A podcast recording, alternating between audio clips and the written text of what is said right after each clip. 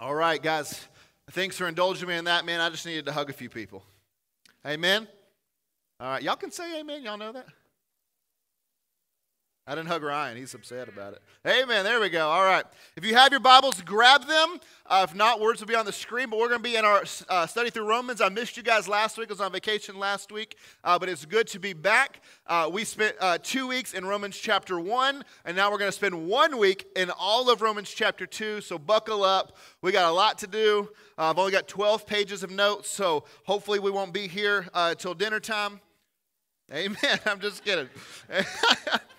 in chapter 1, in chapter 1, we saw that God's wrath was displayed not just in the future, but now in the present, in those who reject him. And what they get, his wrath, is that they get exactly what they want. That God gives them over to themselves. And it leads us, it leads those people who did that to spiral down into their own destruction. Now, Paul knows, as, as after he wrote chapter one, he kind of knows what we're thinking, right? Because that was really about the Gentiles, uh, and so those other people out there, those non religious people. And Paul knows that we would read chapter one and go, Yeah, you tell them, Paul. Those guys stink. They're jacked up, they're broken, those Gentiles. Yeah, you tell them. And so Paul writes chapter 2 almost as if anticipating, another thing, anticipating that reaction as if to say, oh no, it's not just those irreligious people I'm talking to, it's the very religious people as well. So let's read chapter 2 and see what the Lord would teach us this morning. Paul writes the book, the letter to, to the Romans under the inspiration of the Holy Spirit and pens these words. Therefore, you have no excuse, O man. Every one of you who judges, for in passing judgment on another, you condemn yourself, because you, the judge, practice the very same things. We know that the, judge, the judgment of God rightly falls on those who practice such things. Do you suppose, O oh man, you who judge those who practice such things and yet do them yourselves, that you will escape the judgment of God? Or do you presume on the riches of his kindness and forbearance and patience, not knowing that the kindness, that God's kindness is meant to lead you to repentance. But because of your hard and impotent heart, you are storing up wrath for yourself on the day of wrath when God's righteous judgment will be revealed. He will render to each one according to his works. To those who, by patience and well doing, seek for glory and honor and immortality, he will give eternal life. But for those who are self seeking and do not obey the truth, but obey unrighteousness, there will be wrath and fury. There will be tribulation and distress for every human being who does evil, the Jew first and also the Greek, but glory and honor and peace for everyone who does good, the Jew first and also the Greek. For God shows no partiality. For all who have sinned without the law will also perish without the law. And all who have sinned under the law will be judged by the law. For it is not the hearers of the law who are righteous before God, but the doers of the law who will be justified. For when Gentiles, who do not have the law, by nature do what the law requires, they are a law to themselves, even though they don't have the law. They show that the work of the law is written on their hearts and while their conscience also bears witness and their conflicting thoughts accuse or even excuse them on that day when, according to my gospel, God judges the secrets of men by Christ Jesus. But if you call yourself a Jew and rely on the law and boast in God and know his will and approve of what is excellent, because you are instructed from the law, and if you are sure that you yourself are a guide to the blind, a light to those who are in darkness, an instructor of the foolish, a teacher of children, having in the law the embodiment of knowledge and truth, you then, who teach others, do you not teach yourself while you preach against stealing? Do you steal? You who say that one must not commit adultery, do you commit adultery? You who abhor, abhor idols, do you rob temples? You who boast in the law dishonor God by breaking the law. For as it is written, the name of God is blasphemed amongst the Gentiles because of you. For circumcision indeed is of value if you obey the law. But if you break the law, your circumcision becomes uncircumcision. So if a man who is uncircumcised keeps the precepts of the law, will not his uncircumcision be regarded as circumcision? Then he who is physically uncircumcised but keeps the law will condemn you who have the written code and circumcision but break the law. For no one is a Jew who is merely one outwardly, nor is circumcision outward and physical. The Jew is one inwardly, and circumcision is a matter of the heart by the Spirit, not by the letter. His praise is not from man, but from God. This is the word of the Lord. Um, I I love being a pastor, and I love so many things about being a pastor and, and, and all that comes with that. But there are some things that are very annoying about being a pastor. One of those things is when people act differently around you because you're a pastor. And so they have to pretend to be somebody else because, you know, you're a pastor. And so one time I was at B-Dubs or BW3s or Buffalo Wild Wings, whatever you call it. I was at, I was at B-Dubs and with one of my cousins in Louisville, and we were watching a football game, and a bunch of his friends were with him, and uh, and and you know their team wasn't doing so great, and so uh, and so their volume increased at the TV. You know what I'm talking about? Um, uh, been drinking a little little much, right? All right, and and they were using some of them four dollar words. You know what I'm talking about? And, and, and just kind of getting, getting excited about the refs and, and everything going wrong and kind of getting loud and rambunctious and kind of acting a fool. And, and so, whatever. And so I'm watching the game with them. And well, during halftime, you know, everybody's cooled down and they're getting another round. And, and we're talking and, and uh, talking to one of the guys I never met before and, and, and kind of getting to know him. And, and he asks the question So, what do you do?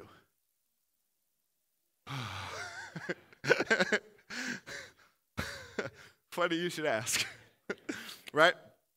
And so uh, at that point, it was like, well, I'm, I'm a youth pastor. Um, and you can immediately see the, the his face turn um, uh, and go, oh no, uh, this is not good. Uh, and, and, and, it gets awkward right for that moment. And, and what happened here, what always happens is he says, man, I'm so sorry uh, for all those $4 words I've been saying. Uh, and for all my friends acting a fool. Uh, and then, you know, I, we, don't, we don't normally act like this. I'm a really good guy. right? Amen.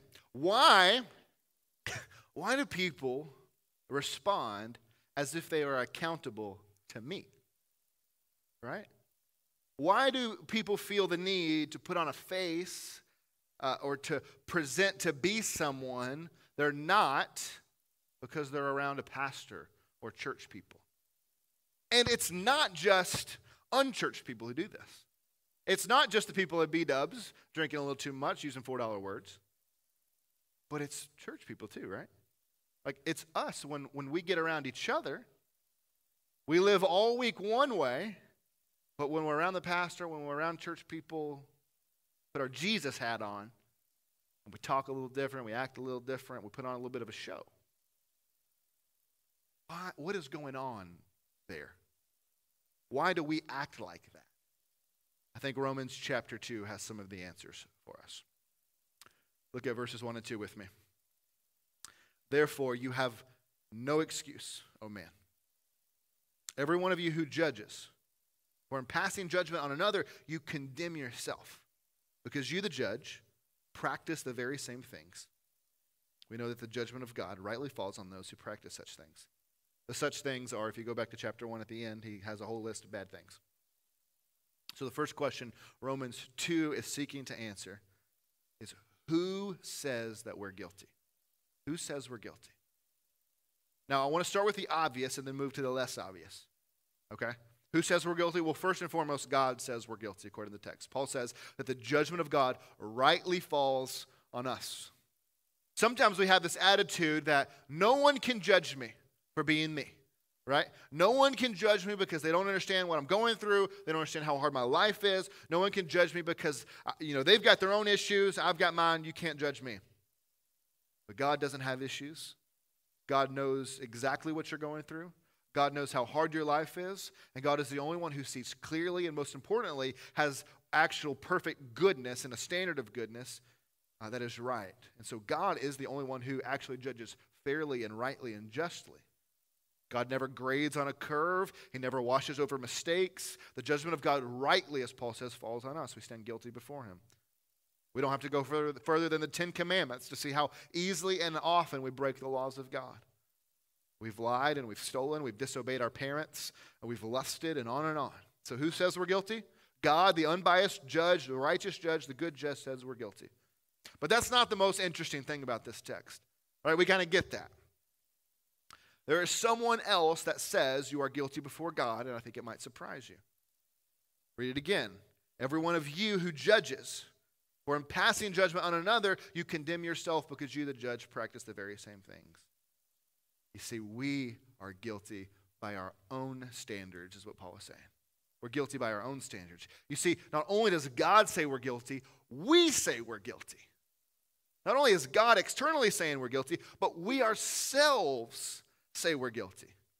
Paul is saying that uh, we judge other people, we look down our nose on other people, we criticize other people for their actions, we call them immoral, we call them guilty, but we do the very same things.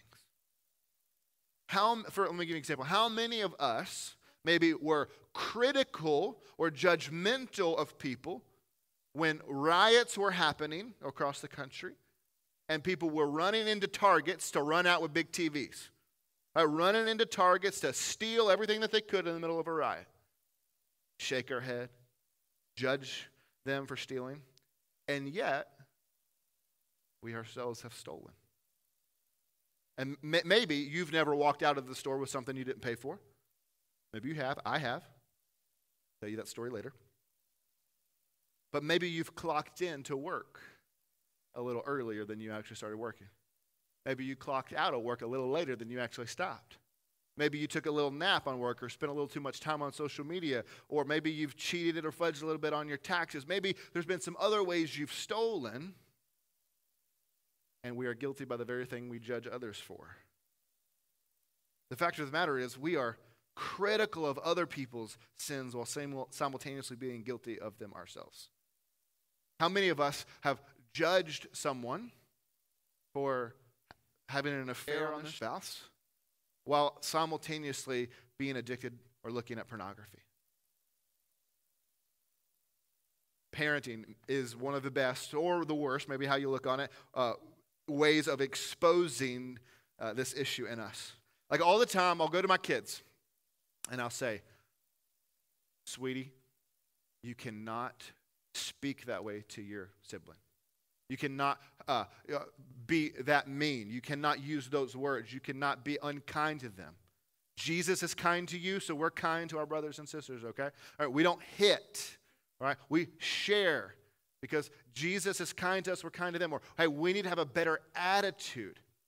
Right? Because of God's grace and kindness to us, we need to have a joyful attitude in our life. And I, and I discipline my kids and I teach them these things, and then I turn around and go, Woman, what are you doing?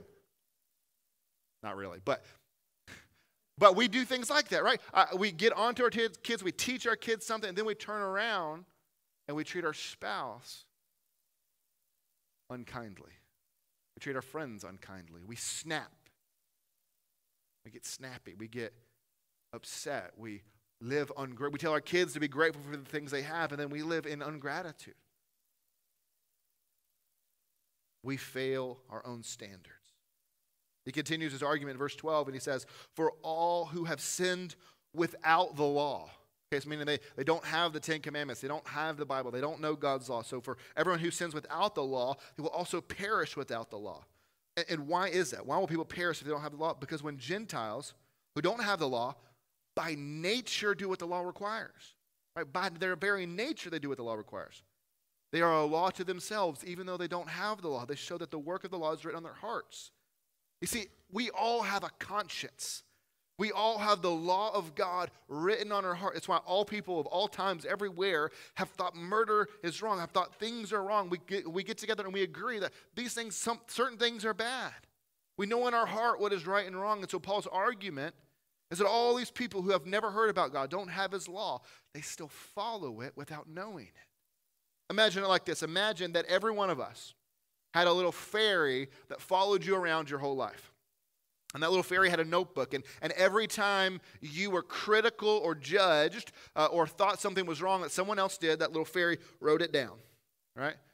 All right, this person thinks that you ought not, you know, you think that you should not steal. You shouldn't lie. You, whatever. Whatever you thought was wrong throughout your whole life, that little fairy wrote all those things down. And at the end of your life, when you were judged, if you were only judged by that list that that fairy wrote down, those things, you would still be found guilty because we fail our own standards. We break our own law. Not only do we fall short of God's standards, we fall short of our own. And so, who says we're guilty? Maybe you don't agree with God on very much, but you agree with God on this that we rightly deserve judgment because we fail His and our own standards.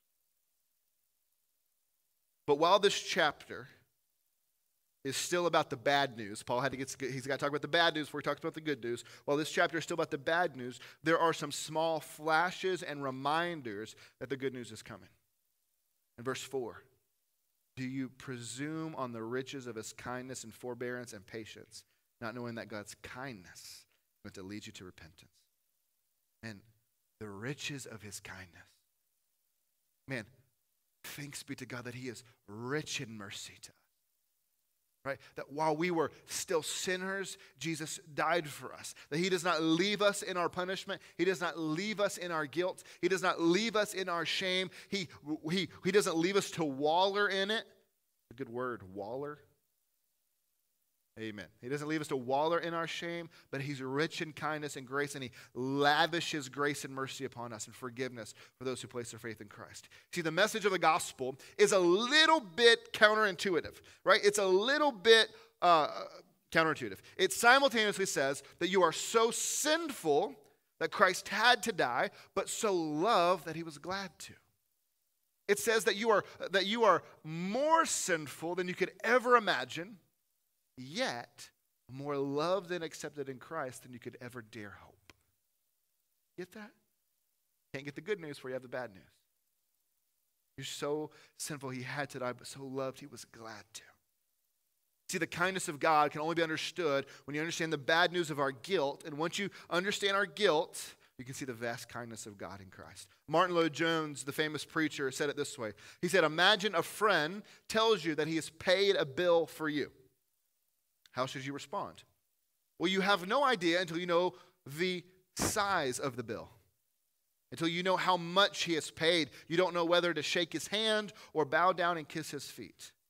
And unless you believe in hell and the judgment of God, you will never know how much Jesus loves you and how much he values. See, only when we know just how guilty we are and the punishment we deserve because of our guilt do we understand the vast kindness of God.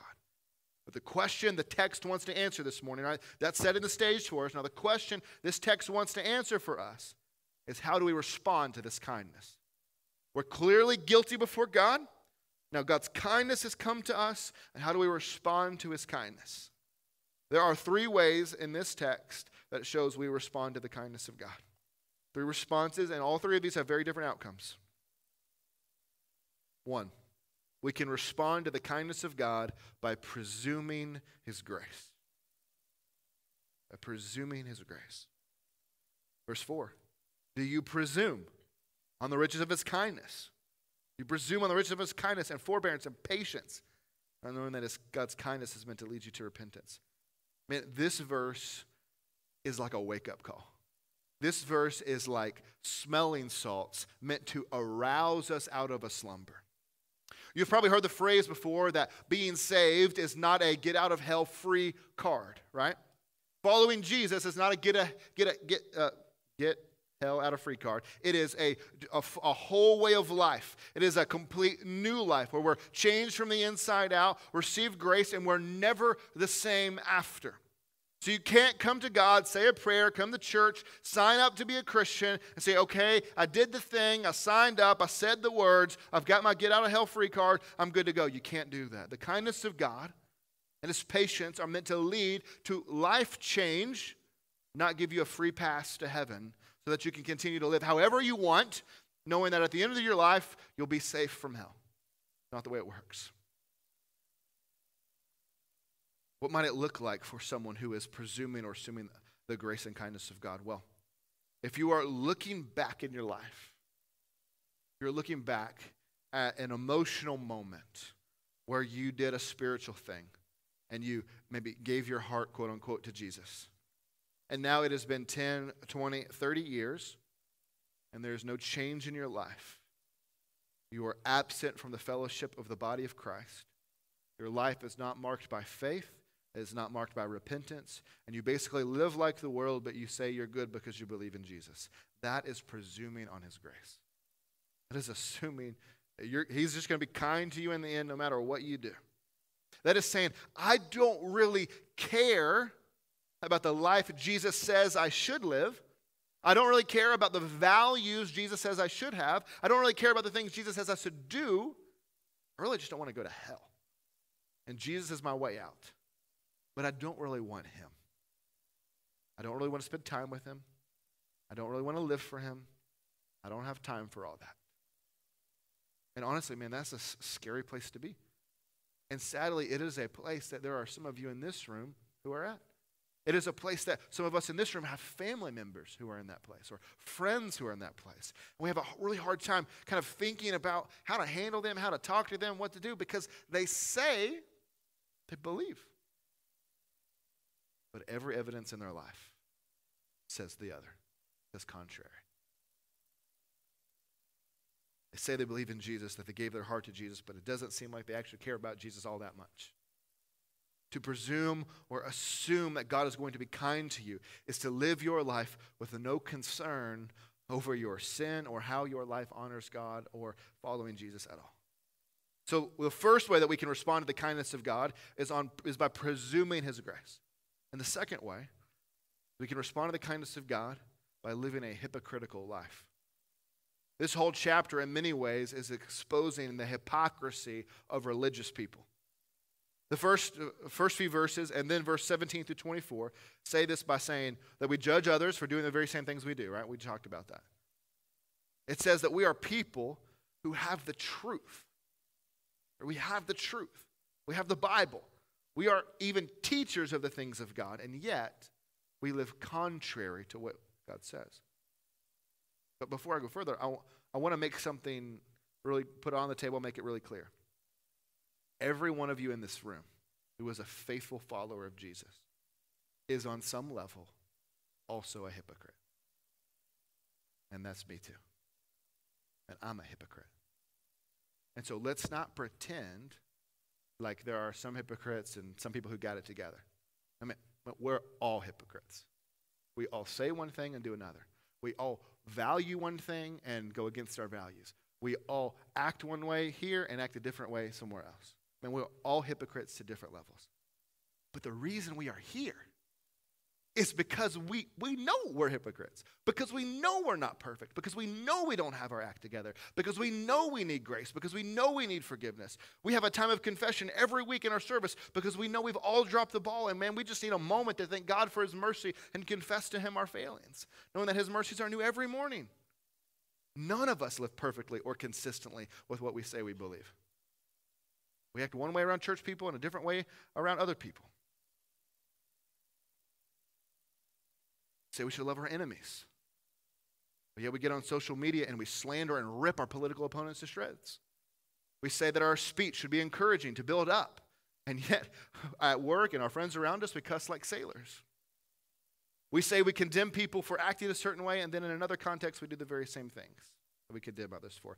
This is why what we boast in matters. Where our boast is matters. That we are not people who boast in our own moral goodness. We are not people who boast in our ability to be good, to be faithful, to get it all together. We don't boast in how good of Christians we are. We boast in the cross and resurrection of Jesus and his grace and his work that delivers us alone. That's our boast. Man, don't look at me, look to him. I'm not the standard, he is the standard. I don't have it together, his mercies are more. We don't say, oh, yeah, look at me. We say, we don't say, look at me, I have it all together. We say, look to him who holds me together. So we can respond to the kindness of God. We can respond to his grace, living however we want, presuming on his kindness. And we can live hypocritically, uh, which we, we kind of all do. And, and, and I say that to say the effect of that is going to matter. And the third way we can respond to the kindness of God is through repentance. God's kindness, Paul says, is meant to lead us repentance. See, God has not shown you grace because you have it all together. He didn't show you grace because you were already good. He showed you grace for precisely the opposite because we are guilty, broken, wretches, in desperate need for mercy, which He supplies. God's kindness. Understand this God's kindness, His grace, washes away all of our sins, past, present, and future. But it's not meant as a get out of hell free card. It is meant to break the chains of sin that enslave you so that you can live free in Christ, free from sin to enter into the joy of our Father. See, repentance simply means that we turn, right? Turn away from one thing, turn toward something else. So we are to turn away from this old life and turn toward our new life. To turn away from those things we've always known were wrong, were bad, and to turn away from those things that we call sin and turn toward Jesus. Repentance is not something that we do one time when we first come to Christ. Repentance is actually something that we do every day, sometimes multiple times a day, sometimes an hourly occurrence. We are to be repenting and turning away from our sin and toward to Christ. We should not see repentance, hear me, I think this is important. We should not see repentance as something to be embarrassed about. Repentance is not something that we should be feeling ashamed of. Repentance is a gift of God. For the, the ability to turn from my sin and to turn toward Him is a gift of grace. It is a part of the kindness of God. It is His grace and mercy that we can turn and be free. That His mercies are new every morning. It's a gift of God. And so, man, in His kindness, we should be gladly always repenting, always turning. Often from the same sin, repenting of the same one again and again and again and again for 50 years. It's a thorn in our side. Always repenting of it. We should rejoice in that gift of repentance because it is God's love toward you. It has given you the desire and the ability and the want to hate that thing that you also love and turn from it. Don't be ashamed of that. We are a gathered people right now in this room. And the reason we're gathered is to remember again His grace, to remember again His love, that it might lead us to repentance. And we all need that reminder. If not, we will live continual lives of guilt and shame, feeling the weight of it when we can be set free. Repentance doesn't mean God's wagging his finger at you, it is his gift of love to you. You see, the two things that mark a true believer in Christ, more than anything else, are one, that he has faith in Christ, and two, that there is continual repentance. Man, to be marked as a Christian does not mean you've got your act together, doesn't mean that you look the part and or whatever. It means that you're, you're always saying, Man, I hate that I do this. I hate this sin in my life, and I want it gone. And that's the mark of a follower of Jesus. Not that you got your act together, but that you hate the things you do wrong and you want to fix them. And you're striving every day to do it. That's the mark of following Jesus. My faith is in Christ. My hope and my security is in Him, and I'm turning from the things that He says I should turn from. One of my favorite things in life is to watch someone who has screwed up really bad or just royally messed up and upon being convicted, has responded in repentance, has asked for forgiveness from the one they've wronged, and received grace. I, I love, I mean, I don't want people to be mean to one another. Scarlett, love you, babe. I don't want people to be mean to one another. But when we are mean to one another, when we are unkind, uncharitable to one another, man, it is this beautiful thing when someone comes and says, Man, I dropped the ball. I said things too quickly. I said things too harshly. I didn't understand what I was doing. Or, man, I just, whatever man, will you forgive me? And then that Christian looks at them and says, man, I forgive you. I love you. Let's hug. Let's cry. And work. Some of my deepest relationships in my life are with friends whom we have really seriously wronged one another over, over the years, have said hurtful things, have said mean things, have had quick tempers to one another. And yet there's been deep reconciliation. And I trust and love those brothers so much because we've walked through that together. Repentance is this beautiful thing. And it is this beautiful display of what God has done to us, that He's reconciled us to Himself. The kindness of God is in your life so that you might throw away your old life and take up the beautiful life God is offering you. His kindness is not for you to presume upon. It's not for you just assume it's going to be there. It's also not meant for you to take and just live in a hypocr- hypocritical, thank you, way. It's meant to lead you to repentance. It's meant to lead you to change. So, what is the outcome of these responses? This is where it's going to get interesting. God responds to our guilt with kindness and grace, and then we respond to God's kindness in one of three ways either by presuming, living hypocritically, or repenting. But what is the response to those things? Look at verse 6. What is the outcome of our response? Verse 6. He will render to each one according to his works. To those who by patience and well doing seek for glory and honor and immortality, he will give eternal life. But for those who are self seeking and do not obey the truth but obey unrighteousness, there will be wrath and fury, tribulation and distress for every human being who does evil, the Jew first and also the Greek, but glory and honor and peace for everyone who does good, the Jew first and also the Greek, for God shows no partiality. You might read this and say, wait a minute, Brent, I thought that Paul would say that we're saved by grace and not by works. Why is he saying we're going to be judged by our works? That seems a little confusing. What gives? Paul is showing us that our works or our lives reflect who we actually are. As Jesus would often talk about, and the Bible talks about everywhere, that a good tree bears good fruit, a bad tree bears no fruit. So your life reveals which of these responses you have taken. So if you presume on the grace of God and you just see it as a get out of hell free card, you're not obeying the truth, right? You're self seeking. You're living this unrighteous life. There's no repentance in your life. For 30 years, you've said, you know, I gave my heart to Jesus at that youth camp a long time ago, but you've, but you've never followed him since. And you think you're safe. You've presumed on his grace. The result of that will be wrath and fury because your works show who you really are. If we presume on his kindness, we will be found wanting. Too many people will find themselves shocked at the end that they didn't make it to heaven because they were sure that they said the right words when they walked that aisle or went to that camp. But hear me grace is free. Salvation is free. It is a gift of God. But unless you have a changed life from the inside out, that your life is not your own, but it's lived for God, very imperfectly, very imperfectly, very hypocritically, live for God but you love Jesus and want to serve him. And man, if that's not you, it's because your heart has not been made new. And you don't belong to him. If you belong to Jesus, there will be repentance. Not perfection, but repentance, lifelong repentance. Own your guilt, confess it, and receive mercy, and run after Jesus. It's not that you've got to prove something to him, it's not that you've got to do it right, it's that it changes us. Two, if you respond to Jesus with a hypocritical life, if people look at you and say, why would you do this? I thought you were a Christian.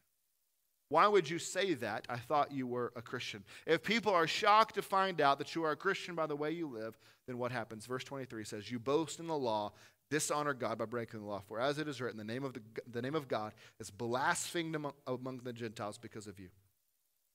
What, here, here's the problem with our hypocrisy that all of us partake in. When we live as hypocrites, the world mocks God. So many people reject Jesus because they see Christians not practicing what they preach.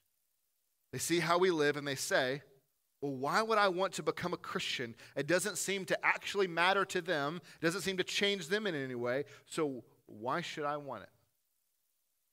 I think it was Gandhi who said that he liked Jesus and he liked the idea of Christianity, but he couldn't find any Christians that he liked very much or who acted like Jesus. When the world knows you're a Christian, are they drawn near or pushed away from Jesus by the way you live your life? Or do they use you as an excuse to mock God and reject Jesus? Well, God forgives our hypocrisy, and, and praise God that He does because I need a lot of that. Well, God forgives our hypocrisy. The world won't. They use it as an excuse to reject the Lord and mock Him. Finally, when we respond to God's kindness with repentance, what happens? The, te- the, the language used in this text is that eternal life, glory, honor, peace. These are the words used here. But when you can own your guilt, when you can confess it freely to Jesus, and when you are forgiven and made new, God never says to you, you need to be more sorry. He doesn't come to you and say, when we're living in repentance, he doesn't say, man, you need to be more sorry. You need to repent better. You need to change and turn more. He doesn't say that. I want you to notice something very important in this text. What came first, our repentance or the kindness of God? Which one came first? Wasn't repentance. No, no. God's kindness always comes first. It is His kindness that leads us to repentance, and that's so important. That's so important because if it was the other, other way around, then our repentance and our works and our doing would be earning the kindness of God, would be trying to merit the kindness of God, and we'd never know if we had it. Right? It's the reason some, some of you believe this functionally. And it's the reason you live your lives in guilt and shame and you feel beat down and you feel distant from God because you think that you've got to, to live and, and to repent well enough and be faithful enough and read your Bible enough. And if you do these things enough, then you'll get the kindness of God. And it just destroys you and you live in shame because you've missed the point that His kindness always comes first. It is the kindness of God that leads to life change. It is the kindness and mercy and grace of God that leads you to repentance, not the other way around. That's so important. Man, see, religion, earning God's love by obeying his commands, by being a good person, here's what, here's what Paul's argument is at the whole end of the text. Like, he's, Paul's basically saying, listen, religion, work, works based salvation is a good thing if and only if you can keep all the law perfectly. Man, if you can follow the whole thing perfectly your whole life, then, man, then you can boast in it. Then God will accept you for it. But if you can't, if, if you can't do that, then your only hope is grace. And stop trusting your ability to be good. One theologian said religion is often just a thin veneer papered over a heart that is still every bit as sinful as everyone else's. And that religion by itself is powerless to change our hearts. It might change our behavior, but nothing deeper. Religion and works will send you to hell, but the kindness of God and His forgiveness and repentance again and again will lead to heart change and lead to eternal life. It is the kindness of God that leads us to change. You see, we might all be hypocrites at times. But let's be hypocrites who are quick to thank God for his mercy and quick to repent. Years ago, Mark Dever, a pastor in, in, in now in D.C., was preparing to leave England, uh, doing doctoral work, and he was moving back to the United States. Uh, when he met a relative that he'd never met before, and he was sitting down for coffee with her, and uh, they were chatting, and, and she asked him, Well, what are you getting ready to do? What are you about to do as you're moving? And he told her, Well, I'm going to go be a Baptist preacher in Washington, D.C. And she said, Oh. And her eyes dropped down, and she began to stir her coffee, obviously uncomfortable with where the conversation had gone. And she says, You know, I don't have much use for church. And he waited a moment, and Mark said, Well, you mind if I ask why? Why don't you have much use for church? She said, Well, they're just a pit of vipers. They're all gossips and backbiters and hypocrites. Just a pit of vipers. And so Mark asked her, he said, What do you think about the outside world? Do you think the world's any better? She said, Well, I guess not.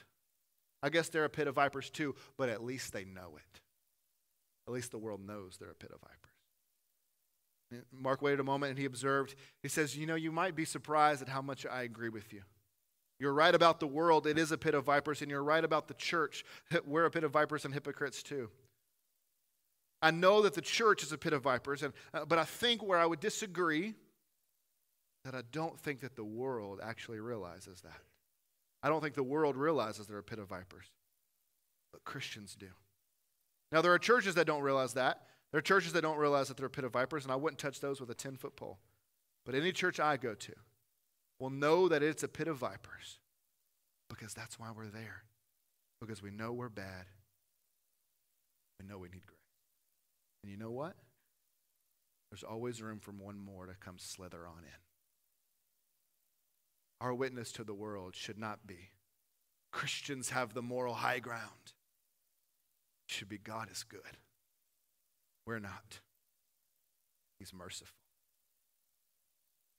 I'm not the model of perfection. I'm not a Christian because I got it all together. I'm a Christian because I precisely the opposite. Because I don't. Because I fail every day. And man, where the joy lies, that we get to all get together in this room and link arms, broken people who've received mercy upon mercy upon mercy. Kindness of God that leads us to repentance.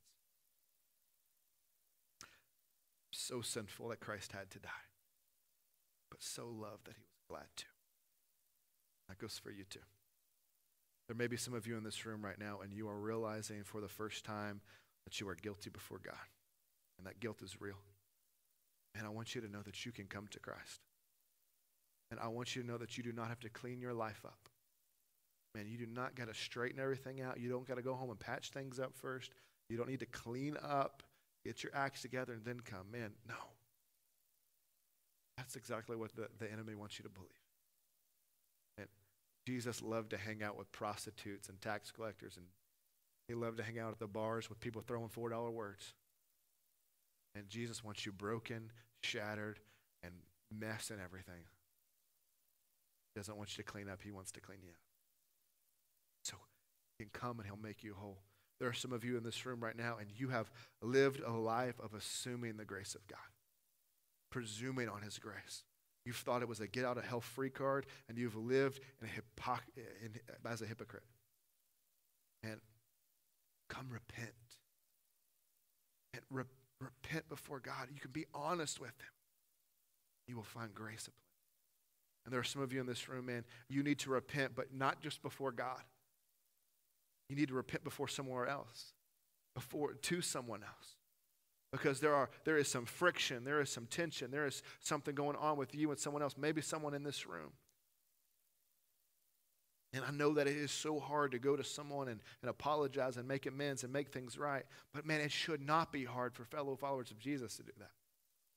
It should not be hard for followers of Jesus to go and to, to own our sin, to own our grievances, and be met with grace and forgiveness and rest, rest, restoration.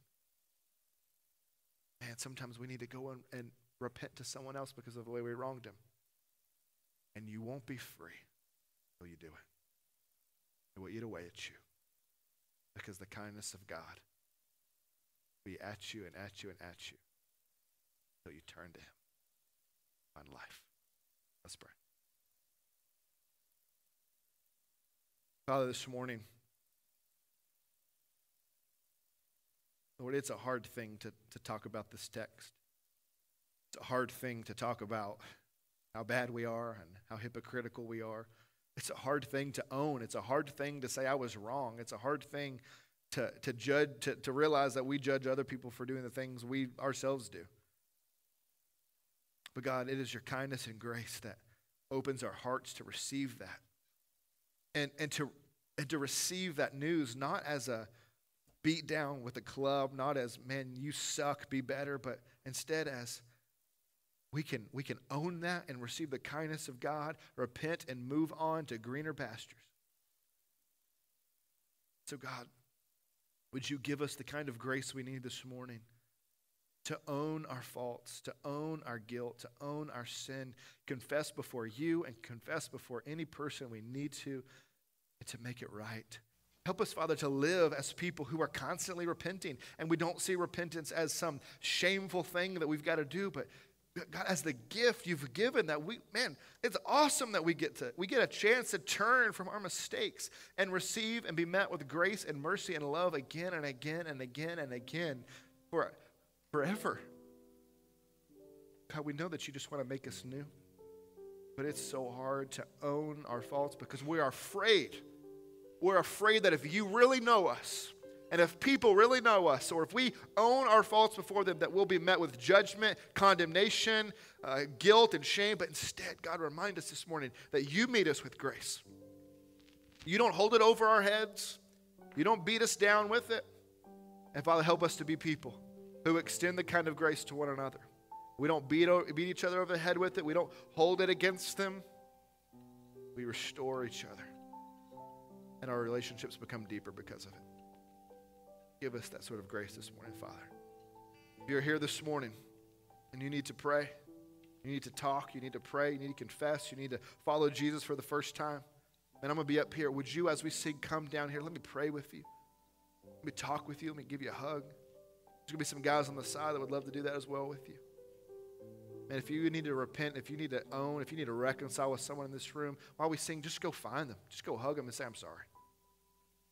Father, give us the grace to be the people of God who are right with you and right with each other because we always respond to your kindness by repentance. In Christ, we pray. All those people said.